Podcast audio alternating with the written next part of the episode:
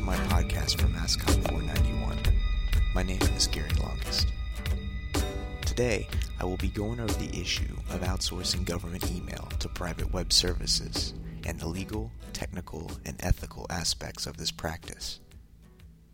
Email, for the most part, is something we may not really think about. It's there when we need it, and in the case of spam, there when we don't. For many people, choosing an email host usually involves picking a free service.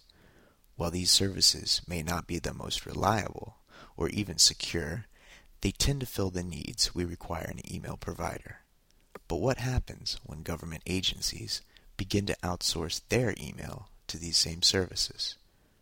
While missing an email from your buddy may be annoying, what about the prospect of an email being lost when it contains important information for processing your taxes, or in the case of a security breach, your social security number becoming exposed. Clearly, the difference between a private user and a government user invoke different expectations and policies. So, should government agencies be able to use the same service these companies provide you for your email? Over the last few weeks, Sarah Palin, the Alaskan governor and Republican candidate for vice president, has been catching flack for using private email accounts to conduct state business. The use of these accounts came to light in the recent investigation into the firing of an Alaskan state trooper.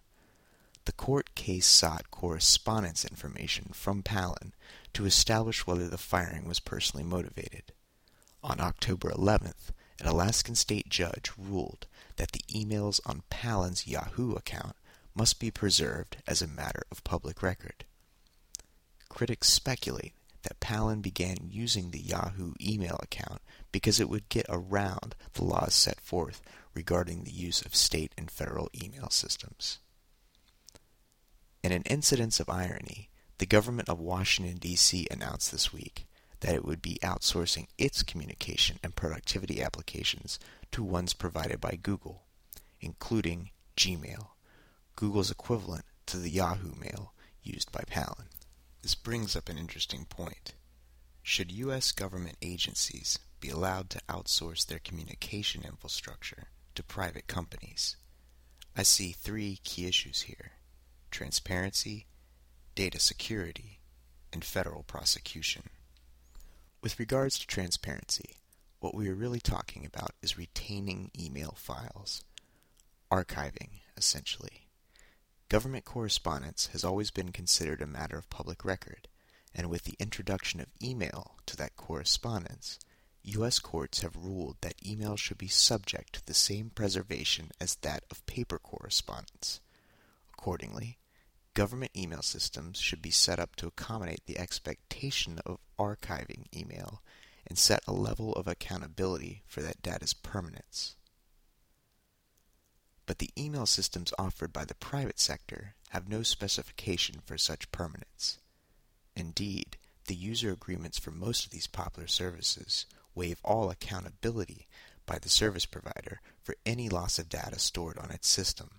We are told, in effect, that the subscriber to these services should not rely on the service for any data retention.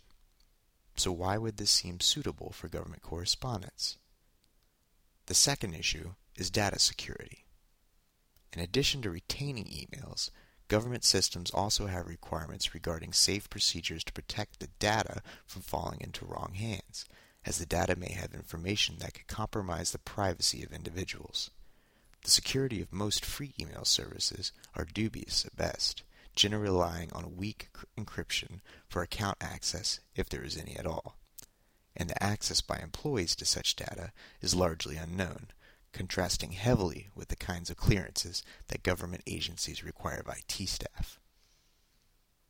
The third issue comes down to prosecution.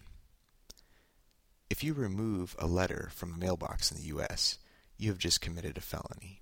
And while the box itself may be privately owned, a mailbox is considered a piece of the postal system with protection by federal law. Government email servers share the same kind of protection, intrusion on government networks is a federal crime. However, if the government outsources its email to private servers, do these servers then accrue the same penalty if tampered with? Google, known for operating massive server grids, has its email account spread across many machines and possibly many data centers. The question is, would these outsourced email services be hosted on the same machines as private accounts? And if the grid hosts a collection of private and government accounts, where does one draw the line between private and federal network intrusion? Clearly, these issues deserve to be addressed. As we have discussed privacy in this class before, it was mainly in regard to online privacy and the use of social services. And students seem to express a certain comfort with the terms offered by folks like Google. But with the data moving from friends and social networks to government applied data, I wonder how the students feel when these terms are applied to government records.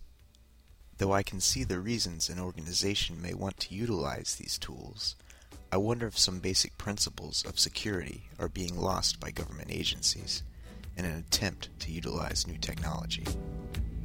And there we have it. If you would like to follow up this discussion, you can leave comments on my blog at blog.vcu.edu slash longestgw. Thank you.